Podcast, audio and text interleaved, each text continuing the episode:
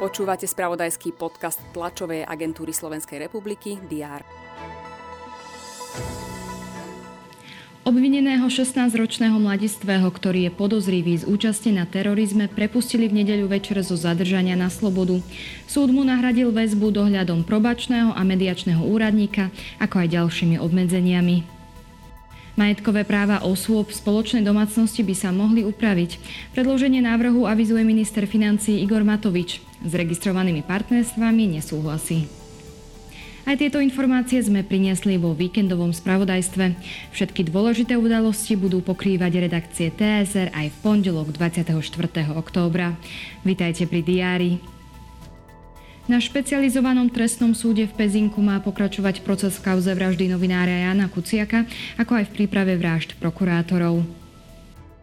Členovia Brandno-bezpečnostného výboru Národnej rady budú mať poslanecký prieskum v útvare policajného zaistenia pre cudzincov v Medveďove. Na bansko pracovisku špecializovaného trestného súdu pokračuje proces v kauze dobytkár.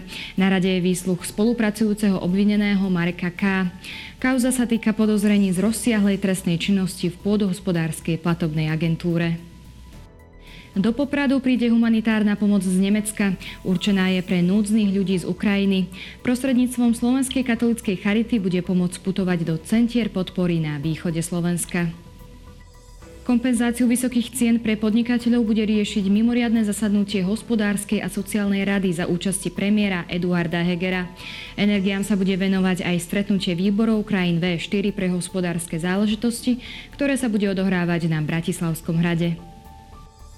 O výsledkoch rokovaní týkajúcich sa riešenia cestnej infraštruktúry na hraničnom priechode Vyšna-Nemecké Úžhorod bude informovať prezident finančnej správy Jiří Žežulka, ako aj porodca premiéra v oblasti cezhraničnej spolupráce Eduard Buraš. Prahe sa koná ministerská konferencia o migrácii v rámci tzv. pražského procesu. Ministri takmer 50 krajín by mali schváliť politickú deklaráciu a akčný plán spolupráce. V Londýne sa uzavrú nominácie kandidátov na post nového lídra britskej konzervatívnej strany. Voliť sa bude potom, čo z funkcie odstúpila britská premiérka Liz Trussová. Francúzsky prezident Emmanuel Macron sa v rámci návštevy Talianska stretne s pápežom Františkom. Dnes bude na Slovensku prevažne oblačno, teploty vystúpia na 14 až 19 stupňov. Všetky potrebné aktuality nájdete v spravodajstve TSR a na portáli teraz.sk. Želám vám príjemný pondelok.